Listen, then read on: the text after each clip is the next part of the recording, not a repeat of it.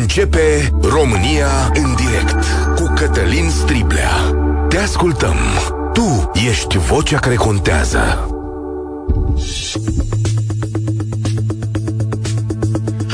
Bun găsit, bine ați venit la cea mai importantă dezbatere din România. O anchetă România Te iubesc coboară până în anii 90, prieten, pentru a vedea cum trebuie sau cum poți să reușești în afaceri în această țară.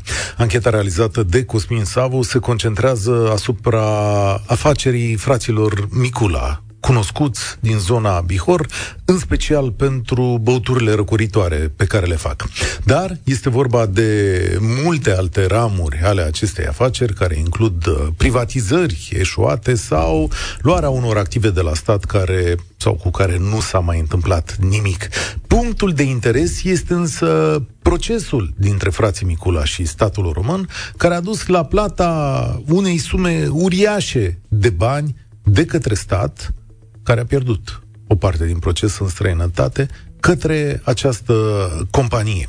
Sumele ar fi trebuit să fie ajutor de stat, se spune în urma unui tratat internațional, și în anchetă vedem cum uh, familia Micula are un întreg pol de relații politice, oameni cu funcții în statul român, cu care, practic, ar fi putut lucra împreună în acești ani. Cosmin Savu este în studio, salutare! Bine v-am găsit. Folosesc prilejul pentru a întreba pe ascultătorii noștri dacă în România poți să construiești o afacere de asemenea dimensiuni sau mai mică, fără proptele politice, dar hai întâi să ne concentrăm asupra acestui proces. Ce sumă a plătit România în 2019 fraților Micula? În 2019 a dat uh, peste un miliard de lei, dar uh, statul român a mai plătit și anterior, uh, pentru că procesul a fost câștigat în 2013 la o curte de arbitraj în Washington. Uh, s-au făcut atunci niște plăți, pentru că și atunci uh, frații Micula și grupul de firme, sunt trei firme, de fapt, care au fost uh, în acest proces, uh, ei pe fond aveau dreptate. Uh, au venit în anii, uh, sfârșitul anilor 90 pe un fond legislativ care permitea investiții și susținea investiții în zonele defavorizate. E o discuție întreagă cum s-au făcut aceste zone din PIX, da. Ei au venit pe niște beneficii date de statul român, scutiri de impozite, scutiri pentru importul de produse, de mașini, uh, deduceri de TVA, deci erau niște facilități formidabile pentru a investi în acele zone care, într-adevăr, sufereau. Se închideau platforme economice. În zonă era și o uh, mină la Ștei, uh, în Bihor. E, odată pe aderarea României în Europeană s-au sistat aceste ajutoare care fusese promise pe 10 ani. Așa fusese ordonanța de urgență dată de Radu Vasile în 99. A doua, una a fost dată de Văcăroiu și a doua de Radu Vasile. E, profitând de această sistare, care de fapt a fost nenegociată nici din partea României cu Comisia Europeană, nici din partea României cu investitorii, indiferent. Ei uh, au profitat de faptul că sunt cetățeni suedezi, au renunțat la cetățenia română tocmai pentru a putea să dea statul român în judecată, uh, tribunalul, uh, Curtea de Arbitraj n-ar fi acceptat dublă cetățenie. Și atunci ei, ca investitori suedezi, au dat uh, România în judecată și au câștigat în 2013, au luat o parte din bani, atunci a fost vorba despre 84 de milioane 500 de, de uh, euro, uh, dar cu penalități ajunsese la 178 de milioane. Deci suma s-a rostogolit. Uh, Guvernul Ponta a încercat atunci să dea niște bani, să facă o compensare și aia a fost uh, considerată de către Comisia Europeană ajutor de stat dat ilegal. Că de fapt aici e problema.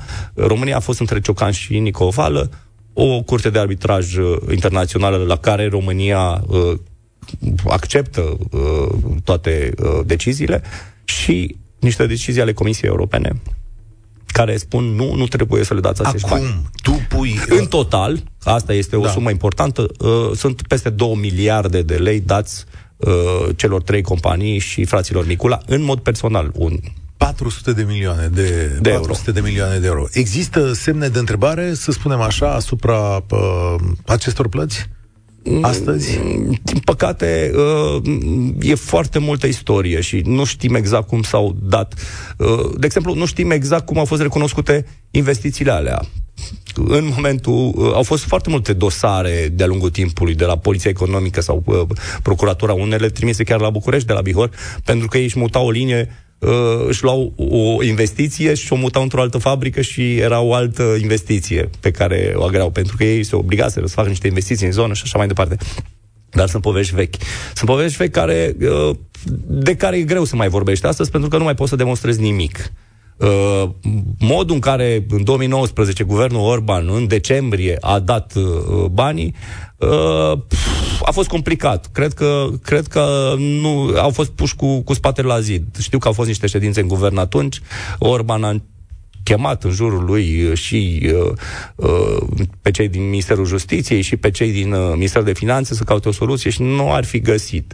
Dar uh, sunt decizii luate, date. Uh, trist este că vorbim de banii noștri. Da, vorbim de banii pe care uh, contribuabilii îi plătesc în continuare și, uh, culmea, uh, procesele astea nu s-au încheiat. Ei în continuare cer. Uh, ar mai fi rămas o sumă încă în, în discuție. Uh, dar Comisia Europeană a spus că trebuie să le luăm banii înapoi. Cei. E, e, o, e o nebunie întreagă, banii nu s-au luat uh, pentru că nu mai au de unde. Din conturile personale au ieșit, din conturile firmelor, iarăși, uh, ei smută acum producția pe alte firme, iar firmele în litigiu uh, sunt goale. Așa că... Acum, ancheta voastră a găsit un întreg pol, un ghem de relații politice, administrative, acolo, care concură la această stare de, de lucruri. Politicieni din uh, toate partidele au fost pe listele uh, fraților Micula. Trebuie spus, foști angajați din, uh, din companiile lor au fost promovați în politică, sunt rude, da, șefii principalelor partide din uh, Bihor, PNL, PSD, au fost uh, apropiați de, de frații Micula. Unul a fost chiar vărul lor uh, și al doilea este nașul uh, copilului Victor uh, Micula, deci uh, nepotului celor doi frați. Un, un nepoți, fapt, e o fetiță. E, e clar că complicitatea asta locală e veche, Uh, și are rădăcinile atunci, în anii 90-2000. Nu e vorba doar de politicieni, e vorba și de uh, șeful poliției, inspectorul șef uh, Haniș, care n-a vrut să ne răspundă solicitării noastre și care este suspectat de o apropiere uh, cel puțin uh, periculoasă de acești frați. Există cel puțin un dosar la DNA în tot acest ghem de uh, fapte și interese ce Pro- cu dosarul? Probabil că există mai multe dosare de care noi nu avem cunoștință. Din păcate, dosarele astea se fac și mor.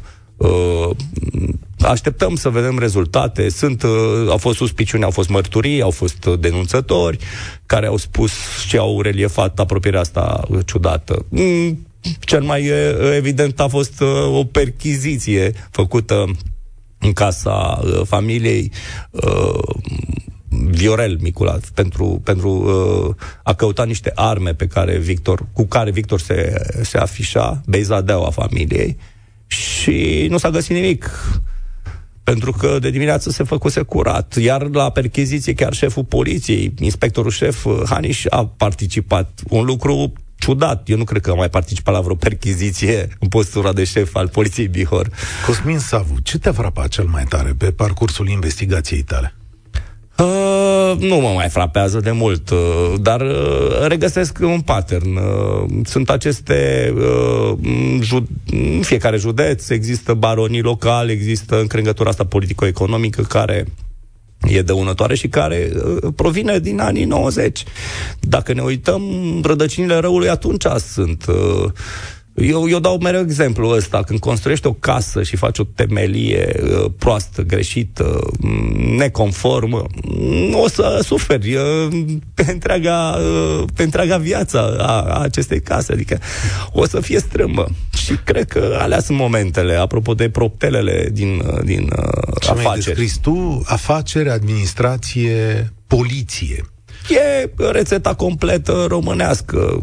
Încă o dată, cred că putem să multiplicăm uh, Bihorul în toate județele noastre. Uh, de-a lungul timpului, noi la România Te Iubesc am arătat, am avut o campanie cu județe la stăpân, care de fapt exact asta arăta, complicitatea asta între politic și economic, modul în care ei stăpânesc și modul în care ei uh, valorifică. Asta am și vrut să arăt, apropo de, de turismul bihorean, pentru că e trist să ajungi, eu copil fiind am fost în tabără la Rieșeni și am fost în, în peștera urșilor. Mi-aminteam, uh, uh, e cea mai frumoasă peșteră din România și, și ca valoare turistică se poate accesa foarte ușor astăzi să, să aflu că este de fapt accesul uh, făcut printr-o firmă a celorași frați. E trist, îți dai seama că acapararea asta a țării s-a făcut uh, pe bucăți și consistent. Capitalismul nostru, rețeta capitalismului nostru. Asta testăm astăzi, prieteni, la România în direct. 0372069599. Vă întrebăm pe voi, cum se pot face afaceri în România și dacă te descurci fără propteaua politică, administrativă, din justiție și așa mai departe. Ce am văzut aseară la România Te Iubesc, apropo, ancheta e pe Voiu și în curând pe YouTube, este doar un exemplu, poate la cel mai înalt nivel sau poate unul dintre cele mai cunoscute. Dar ce testăm astăzi alături de Cosmin Savu e la firul ierbii. Dacă ești Cosmin Savu și mâine te lași de televiziune, și te apuci să pui cărămidă peste cărămidă ca să construiești o afacere cu angajați, cu, știu eu, desfacere, cu tot ce trebuie, oare o să reușești? Nu știu cât spirit antreprenorial am eu, dar da. uh, cred că e complicat. E complicat și uh, era acea expresie uh, PCR, da, pile, cunoștințe și relații, și, da. relații și probabil că se perpetuează. 0372069599 Poți să reușești corect în afaceri în România. Bogdan a sunat primul. Salutare, Bogdan, bine ai venit la noi. Bună ziua! Salutare!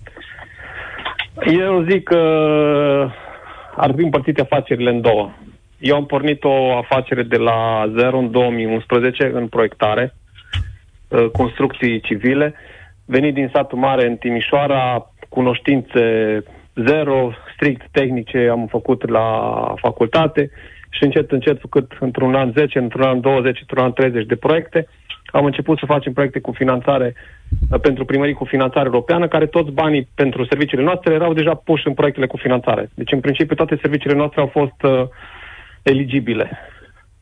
Și atunci, făcând la o primărie, la două, la trei, am fost recomandați mai departe și am tot făcut, fără nicio influență politică, fără absolut nimic. Facem pentru primării PNL, PSD, UDMR, avem acum o primărie AUR, USR, deci nu... Eu zic că se poate, dar ar fi împărțit aici. Adică? Probabil, nu sunt influențe, pentru că noi, până la urmă, suntem totuși o firmă mică cu vreo 15 angajați, undeva o cifră de afaceri până la 600.000 de euro și probabil suntem prea mici pentru dar totuși top. aveți contracte publice. Tu aici vii și spargi un mit care există în România. Și anume că dacă vrei contracte publice, trebuie să intri într-un ghem de interese administrative. Și îmi spui că, deși ai contracte publice, câștigi licitații sau ai atribuiri de contracte fără ca să te, pă, nu știu, îmbrățișezi cu cineva exact, de acolo. Exact. Deci zero influență politică în tot ce facem noi.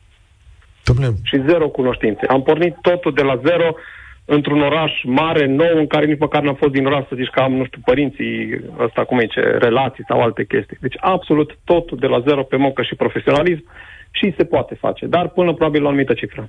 Mm-hmm. Și n-ai fost călcat de nimeni să te întrebe de sănătate? Niciodată. Niciodată. Mă bucur să aflu și această viziune despre România, pentru că Neculai ne scrie pe Facebook așa, normal că ai nevoie de cunoștințe în aparatul de stat ca să reușești în afaceri, cunoștințe care trebuie cumva recompensate. Iar Paul zice așa, dacă ești corect, facturezi absolut tot, plătești tot ce înseamnă taxe, doar supraviețuiești. Am o societate de 11 ani, fiecare dintre anii trecuți am trecut la limită, am achitat taxe și am dat salarii. Atât. Poate ești cazul ăsta. Acum, la limită, colegii mei au salarii între 1000 și 2500 de euro. Și eu zic că, vorbim de 1000 de euro cei începători, să zic așa. Eu zic că deja cu 2000-2500 de euro pe lună în România poți să fii destul de ok. Plus că timpul și fiecare și-l face cum vrea. Deci, da, supraviețuirea. Acum depinde fiecare ce înțelege prin supraviețuire. Că nu avem mașini de 100.000 de euro, clar. Dar eu zic că așa, un minim necesar se poate face. Nu, nu ți-ai luat Lamborghini, nu ți-ai luat uh, GLE, ah, nu ți-ai luat nu. Uh, șapte, nu, nu, nu le speli cu șampania. Nu, nu, avem mașini normale, nu știu, până 30-35 de mii de euro, deci nu Lamborghini sau alte chestii. Dar eu zic că pentru un trai decent și să poți să faci un concediu și să mergi la restaurant fără să te uiți la prețuri, eu zic că se poate cu muncă. E, când o să ajungi să dai dedicație la maneliști, să facă și ție o piesă pentru Pablo, Pablito sau da. alte personaje. Cine n-a văzut... Uh, este un fragment de anchetă, adică acele lucruri chiar spălatul cu șampanie o chestiune reală sau a fost? Da, da, da, era un TikTok uh, pe da? care și l-a valorificat uh, consistent. A vrut să vadă cu care din uh, cele două, uh, erau două branduri care spală mai bine roata Ah, ok. Ok. Aia înseamnă bani făcuți ușor. Bănuiesc că Bogdan, care îi face mai greu, nu-și permite să arunce o șampanie pe, pe mașină. O deschidem de revelion. Îți mulțumesc pentru telefon. Mi-ai înseninat ziua. Deci se poate, prieteni. Hai să mergem mai departe. 0372 069599. Adrian, care-i părerea ta? Bună ziua. Uh, părerea mea e că ne plac sau nu ne plac uh, Chemical Brothers, Uh, tot ce s-a stabilit de plată pentru statul român a stabilit o instanță. Corect.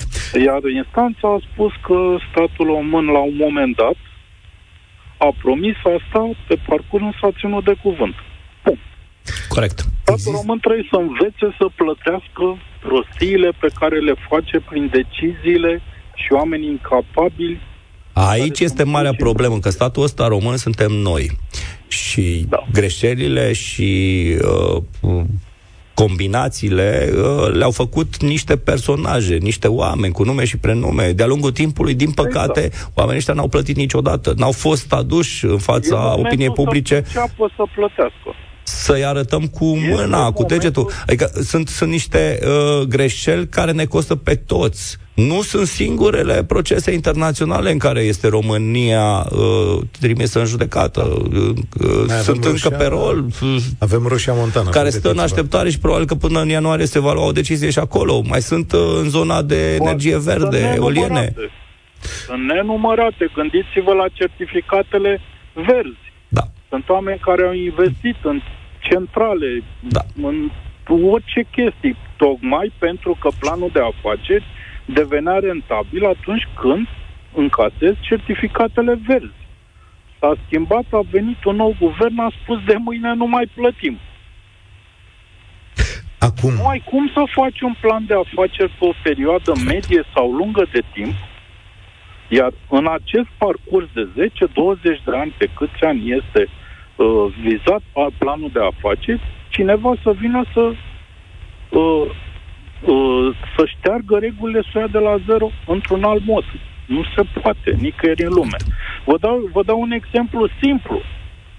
Eu, spre exemplu, am concesionat o baltă. Uh, s-a deschis un col pentru uh, acest lucru de piscicultură ne-am ocupat, ne-am luat toate avizele necesare. Apropo, toate avizele costând undeva la 250.000 de lei. Ne-am făcut treaba, ne-am făcut jobul, am depus documentațiile, s-a schimbat o guvernare, a venit următoarea și a spus uh, stop astfel de proiecte. Vă întreb și eu, câți ca mine ori fi în țară care au cheltuit din propriul buzunar 50.000 de euro și cineva i-a aruncat la coș. Ce-ai făcut după întâmplarea asta? N-am făcut nimic. Nu se poate realiza nimic, pentru că atunci când aplici pe fonduri, toate cheltuielile deductibile sunt din momentul semnării contractului de finanțare. Adică ai rămas cu paguba asta, ne spui? Exact. Păi, Ca și... mine mulți alții nu te duci să te judești cu oamenii care au inversat decizia asta pentru a-ți recupera. Tu ai cheltuit banii respectivi. Da, și cum să-i recuperezi din moment ce asta s-a...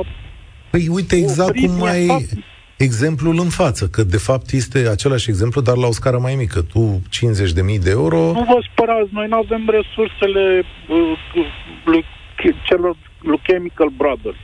Să mergem la Curtea Europeană de Justiție. Acolo trebuie niște resurse să acceseze asemenea servicii. Dar dacă o să de câștigi... Avocat și de alte lucruri. Dacă care înseamnă, să... este prea puțin 50.000 de euro paguba, pe lângă ce te costă un proces uh, pe un termen destul de lung, că nu se dă o decizie într-un an, 2, 3, 5, 7, 8, poate 10. Am înțeles. Păi și atunci ce faci? Nu ai cum să te faci. Mai apuci, te mai apuci odată, mai pierzi niște bani. Nu, ideea este că în felul ăsta te descurajează să investești pe cont propriu în ceva care ar fi devenit bănos, ar fi uh, produs bani pentru statul român, dar cineva vine acolo în vârf, într-o funcție, uh, fără niciun plan pe termen mediu sau lung. Uitați-vă la ordonanța 1 al lui Orban. Nu mai știu pe de rost, da. explicați-mi care e Dată ordonanța. în 7 ianuarie. Așa. Sunt firme sunt fi, care au întrerupt acel program demarat de vestitul Dragnea. Dar l-au întrerupt, ok, politic, nu sunt de acord ei cu celălalt care a fost mai. Foarte bine. Dar s-a interesat cineva, domne, în spate, cineva a executat lucrări, sunt firme care sunt prinse în acest carambol, da, e, e o tragedie Nu se faptul că, nimeni. că la fiecare schimbare de putere de guvern sau de culoare politică se resetează uh, tot ce înseamnă uh, politici publici. Noi nu avem, într-adevăr, strategii pe termen nici măcar scurt. exact. Un termen scurt Vedem, înseamnă uh, 5 ani. uh, din potrivă, vedem chiar guverne de aceeași culoare politică, da, uh, câte decizii au fost luate în uh, perioada Dragnea, câte au, decizii au fost luate în uh, guvernele PNL în ultimii ani, uh, se schimbă la fiecare schimbare de prim-ministru. Întrebați-l pe domnul Câțu, spre exemplu, odată ce a produs ordonanța 1 și pe domnul Orban. Întrebați-l câte firme în spate au falimentat în urma acestui program. Sunt înscrise numai dacă vă uitați pe Tribunalul București, 48 de firme. Da. În instanță cu statul român. Bună observație. Mulțumesc, Adrian. Absolut bună observație. Și în cazul ăsta, nu știu dacă merită să stai așa, adică neplătit. Până la urmă, dincolo de vot, trebuie să mai existe modalități. Ciprian, ești la România în direct. Salutare! Al- bună ziua! Bună ziua, domnule Saus, și bună ziua ascultătorilor. Reiau întrebarea, vă întrebam dacă poți să faci afaceri în România fără proptele politice și administrative. Uh, Eu cred că da. Acum, eu v-am sunat uh, în legătură mai mult cu dosarul și cu emisiunea pe care dumneavoastră ați realizat-o. Uh, Vă sun cumva cam din interior, să zic așa. Sunt uh, consilier juridic la grupul de firme pe care ați făcut dumneavoastră emisiunea. Și Vreți să atunci- prezentați un punct de vedere? Pentru că ar fi foarte interesant. Da, prezentăm un punct de vedere. Evident că puteți și dumneavoastră să puneți uh, întrebări. Am văzut emisiunea. Ni, uh, ni se, se pare, mă rog, e un demers jurnalistic. În general, eu personal apreciez demersurile jurnalistice ale dumneavoastră. Uh, da, e un demers jurnalistic uh, relativ uh, obiectiv, uh, cu un amestec acum evident că în jurnalism sunt amestecate mai multe tipuri de informații aici care nu toate, evident, duc um, la cazul IFID și la problema de fond care a fost uh, acest proces. Acum sunt amestecate și chestiuni din uh, cu membrii ai familiei, anumite chestii din presă, justiție, puțin lucrurile sunt amestecate, dar luându-le pe rând putem să, să prezentăm o oarecare, oarecare punct de vedere și să lămurim anumite aspecte care nu au fost suficient de clare sau care poate reprezenta un interes pentru opinia publică. Acum am nevoie de niște precizări. În primul rând, dacă asta e o poziție oficială a companiei sau a domnilor Micula și o să am nevoie și de numele dumneavoastră complet, ca lumea să știe cu cine vorbim. Da, pe care... numele meu este Vă rog. Da, sigur, sigur. Uh, numele meu este Ciprian Popa, sunt șef de departament juridic la um, mai multe dintre companiile, la, hai să spunem, la compania European Food care a fost implicată în procesul respectiv. Uh, și activez în mai multe companii în partea de juridic de aici. Um, acum, în ceea ce privește poziția oficială, am acordul pentru a interveni în emisiune. Mm, Evident că mm, a- fac un oarecare disclaimer. Acum nu doresc ca afirmațiile mele să producă vreun efect de vreun fel juridic sau de altă natură. Este o discuție pur într-o emisiune uh, publică și o luăm ca atare, adică nu Ok, vă ascultăm. Nu. Atunci să, să începem să zicem. Dorința aici. mea a fost de la început să am o discuție cu, uh, într-adevăr, cu da. cei doi frați da. uh, care uh, în mod direct au fost implicați în proces. Da, știm, dumneavoastră ați încercat uh, niște contacte, am, uh, și noi am prezentat ceva în scris. Uh, există o oarecare reticență pentru că de-a lungul timpului am fost tratați destul de nedrept, spunem noi. Acum emisiunea noastră a prezentat un mai amplu situația. În general se pornește doar de la uh, capătul firului, se prezintă trunchiat, se prezintă scos din context și atunci suntem extrem de atenți și de vigilenți în ceea ce privește colaborarea cu presa în general. Și din punctul ăsta de vedere n-am știut exact uh, direcția sau ce se întâmplă și, na, în fine, putem să o luăm și din punctul ăsta să mai prezentăm și să mai lămurim anumite aspecte care ar putea fi lămurite. Ce nu este în regulă acolo? Sau care e, de fapt, motivul, să zicem așa, principal pentru care ne-ați sunat? Uh, ce nu este în regulă? Uh, în primul rând, uh, aș face câteva observații referitoare la uh, aspecte de fapt. Domnii Micula nu au renunțat la cetățenia suedeză pentru a, la cetățenia română pentru a putea să facă acest proces. Acest proces a început în 2004, iar domnii Micula au cetățenia română, cetățenia suedeză, pardon, exclusivă, uh, de undeva de la începutul anilor 90. Așadar, uh, un pic aici lucrurile nu sunt uh, chiar cum au fost prezentate. În fine, uh, în 2003 s-a semnat un tratat între România și Suedia în ceea ce privește um, protejarea reciprocă a investițiilor. Uh, iar în cazul în care una dintre aceste două țări ar fi încălcat uh, regulile internaționale privitoare la investiții, uh, orice litigiu între investitori și unul dintre cele două state urma să fie supus uh, Centrul Internațional uh, de la Washington privind uh, soluționarea uh, litigiilor pe investiții. Pot să vă întreb dacă aveți cunoștință de investiții românești în Suedia?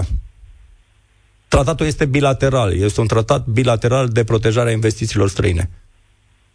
Da, este un tratat bilateral uh, încheiat în 2003. Sincer vă spun, nu, nu știu exact. Sunt uh, sunt, la momentul ăla s-au încheiat sute de tratate pe chestia asta, adică între foarte multe state. Uh, acum, dacă dumneavoastră mă întrebați dacă care a fost rațiunea pentru care România a încheiat acel tratat, uh, asta ar putea să fie întrebate toate statele europene, pentru că a fost o chestiune generală, adică statele europene au încheiat tratate bilaterale, sunt sute de astfel de tratate. Acum, Uniunea Europeană încearcă să le, uh, să încerca să le rezilieze pentru a se crea tratate între Uniunea Europeană și statele din afara Uniunii. Da, noi am avut și un infringement pe tratatul cu Suedia, care a fost denunțat lansat târziu, în 2020. Da, a f- uh, da, a fost infringementul, a fost în mai multe țări, dar uh, oricum, asta e un aspect ce ține de politica Uniunii uh, ulterioară. Adică, la acest moment, evident că Uniunea Europeană dorește să aibă un control total asupra relațiilor uh, din, între Uniune și alte state, sau, mă rog, între investitorii Uniunii și investitorii din alte state din afara Uniunii și este politica lor. Asta nu afectează cu absolut nimic uh, uh, tratatele anterioare. Dincolo de asta, este un tratat absolut, deci nu a fost un tratat cu clauze speciale între România și Suedia. Este un tratat care pur și simplu prevede regulile generale internaționale pe care un stat trebuie să le respecte în ceea ce privește investitorii altor țări pe teritoriul lui. De exemplu, predictibilitate, tratament just și echitabil, uh, respectarea, uh, mă rog, a ascetărilor legitime și așa mai departe.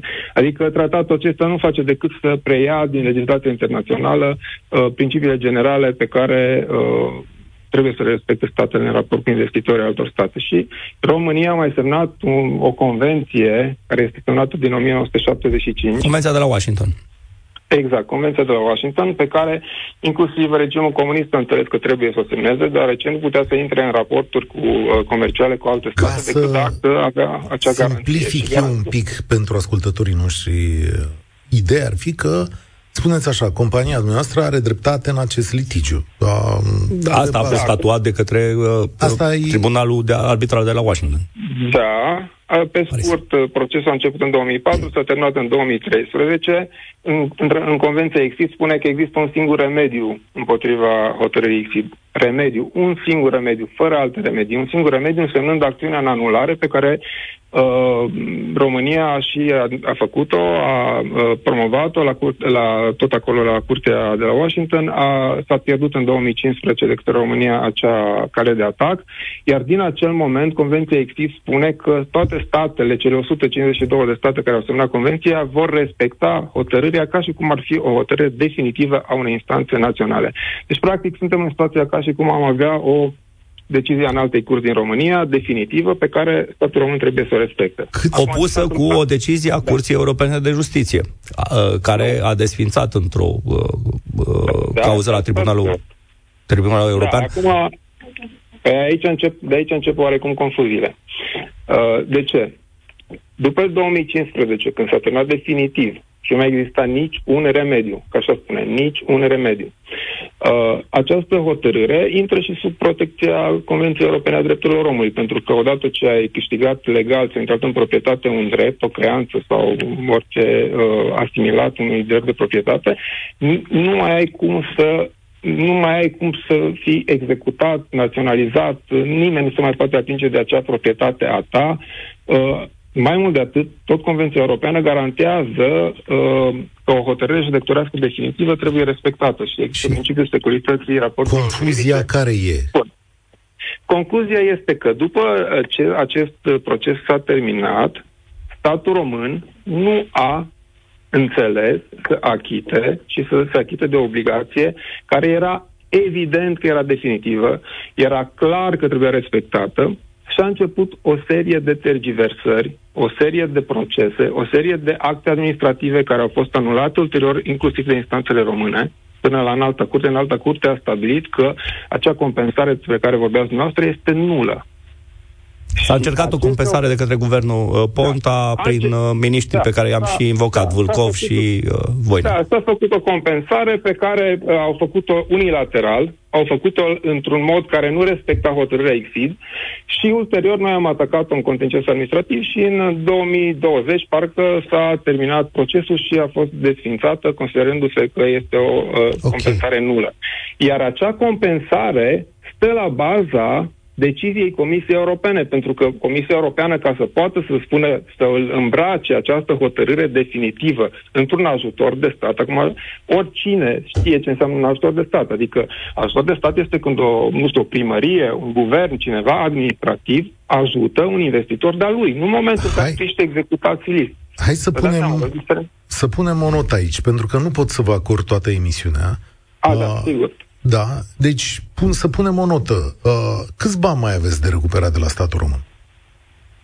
Uh, în România, executarea s-a încheiat la acest moment. Mai sunt niște, niște proceduri în derulare, dar uh, uh sunt în alte jurisdicții și momentan nu aș vrea și... să mai discut despre ele. Încă o chestiune. Ancheta da. colegului Savu, înțeleg de la dumneavoastră că e corectă. Ancheta, sub multe aspecte, este corectă. Noi, eu nu am uh, sunat neapărat să critic, aspect, uh, să critic uh, ancheta colegului dumneavoastră. Evident că sunt, ca de mai multe ori, presa face oarecare un oarecare amestec de informații. Pe de-o parte, uh, sunt okay. tratate toate aceste Am înțeles asta un... de da. la bun început. Da. Dar... Uh, în portretul uh, acestor investiții am încercat să înțeleg cine sunt oamenii ăștia. Din păcate, dacă n-au vrut să vorbească cu mine, a fost greu. Da, da. Dar în același timp, în crângăturile astea da. politico-economice, cred că erau de neiertat uitându-mă la, nu știu, uh, fostul director al companiilor care a devenit senator al României și președinte Bun. PNL și președinte de Consiliul Bun. Județean. Aici... Nașu, uh, încă o dată, uh, cred că aspectele astea sunt iarăși uh, relevante într-o poveste de genul ăsta. Bun, acum aceste aspecte nu au uh, legătură cu dosarul pe de-o parte. Cu, cu, cu, cu uh, procesul internațional, așa este. În mod direct. Iar pe de altă parte, uh, credem că aceste companii sunt extrem de departe de a putea fi catalogate ca, ca au uh, lucrat în strânsă legătură cu instituțiile statului vreodată, pentru că nu suntem prestatori de servicii publice, nu am participat la licitații publice, nu avem, uh, nu știu, nu facem șosele, nu facem autostrăzi. Nu... Au fost niște discuții vis-a-vis de terenurile luate de la autoritățile locale în anii aceia. Da, dar Corect, dar aceia sunt uh, niște achiziții de bunuri care pot fi... Uh, deci nu e o, un business, adică nu e un contract în care tu colaborezi uh, pe termen lung, în care statul îți dă lucrări și așa mai departe. Adică noi, noi în, am ținut distanță de chestiunile astea. Acum că punctual sau cumpăra niște bunuri la un anumit moment, că ai fi putut să le administrezi poate mai bine sau nu. Uite, de exemplu, există și hoteluri care au fost renovate. În, în Mamaia a prezentat hotelurile, dar există hotelul Patria care a fost renovat renovat și care este în stare foarte bună. Okay. Acum, evident a, că nu sunt toate. Eu... Ați prezentat noastră, mă rog... Eu trebuie să consemnez nu... punctul da. dumneavoastră de vedere și să pun da. aici o notă personală. Era da. foarte bine să stați de vorbă cu Cosmin Savu când da, bă, da, nu. a avut loc ancheta, da. V-am explicat acum. A fost, uh, da, nu... A fost o chestiune de reticență, am avut uh, Bine. o experiență destul de... Și de obicei nu ni se acorda, ba nu ni se acorda... Eu mă bucur. De da. Mulțumesc tare mult. Mă bucur că sunați la România în direct să prezentați punctul ăsta de vedere. Înseamnă că este important pentru oameni, dar în același timp am acordat un spațiu mare emisiunii Uh, sau în emisiune unui singur ascultător, să spunem așa, și uh, corect mi se pare să fac loc și altora. Deci trag o linie aici. Mulțumesc domnului Popa. Înțeleg că este consilierul juridic al companiilor, al mai multor companii din grupul fraților uh, Micula. Uh, și recomandarea mea este pentru transparență pentru toată lumea, în toate aceste anchete. Aici, din urmă, cu greu să mai faci curat într-o panchetă sau să spui puncte de vedere. Gândiți-vă că sunt oameni care n-au văzut chestiunea, chestiunea asta. Uh, Ion, salutare, mulțumesc pentru răbdare, sper să mai fie acolo. Da, da, alo, bună ziua. Da, da. Întrebarea dacă pot face afaceri în România? Uh-huh. Da, să pot face afaceri cu România, dar fără statul român. Stai cum? Statul român să fie undeva în afara jocului. este, ai venit să răspunzi ironic, adică te încurcă, nu? Da, de, exact. De, de încurcă statul român prin, prin dările care le, ți le ia, să le pune în cârcă să le duci mai departe. Dacă la faci te-ar face lita pe o perioadă lungă de timp, o afacere de 2-3 ani, ai și cum să faci. Dar altfel, mm-hmm. cu anul ăsta, spre exemplu, schimba de două ori minim pe economie. Vă dați seama că au schimbat tot jocul în timpul Trec dincolo de asta, asta e ce face guvernul. Fără consilierul local, fără politicianul local, fără oamenii care sunt în preajma ta, poți să faci afacere? Da, da. da? am, am, am un business din 2017, yeah. un start, start nation, start, startup nation. Startup nation, da, știu ce este. Da, și cu doi angajați, lucrează și în ziua de azi, uh, facem culmea, ne-am plecat, am, ne-am niște noastre de costume populare. Ce faci? Costume populare? Da. Cum faci? Da, da, da. da. E o chestie de, de tradiție, facem inclusiv pânza, manualul, sese manual, război manuale. Ok. Și merge? Și merge. Lumea cumpără că le place să, să poarte ținuțele țările populare și dar cu statul român n-am avut nici eu niciun contact, să mă, un ansamblu, un, cineva să zică, hai mă, fă un costum pentru un ansamblu. Nu, mine nu m-au contactat, dar nici n-am contactat pe mine, sincer. Zic, nu, rare rost, că nu vreau să mă bag cu cineva care nu, nu-i bun plannic, să zic așa, sau mm-hmm. să dau înapoi ceva, n-am să fac chestia asta. Și nu fac. Și ce te încurcă cel mai tare la statul român? Ce controle astea mă, mă încurcă cel mai multe. Că sunt unele controle care, care se fac uh, nu putență. Nu știu, control, o persoană care vine în control nu știu ce să facă. Ne, nu sunt profesioniști, sunt slab profesioniști. În toate domeniile, să știți. Aduși, Ai fost așa? Sunt aduși uh, în funcție de control uh, oameni nepregătiți, care nu sunt pregătiți. Sunt Uh, o să vină un inginer, poate vine un jurist sau terminat studii eco- uh, politice.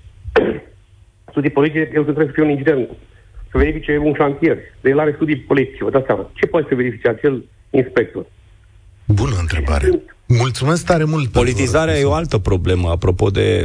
Deci avem o lipsă de coerență, nu avem strategii, nu avem o idee pe termen lung și sunt oameni slab pregătiți în zona de control.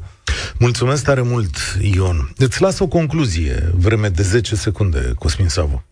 Eu cred că se pot face afaceri corecte și sustenabile în România uh, și fără proptere. Cred asta. Și sper că altfel închideam prăvălia de mult.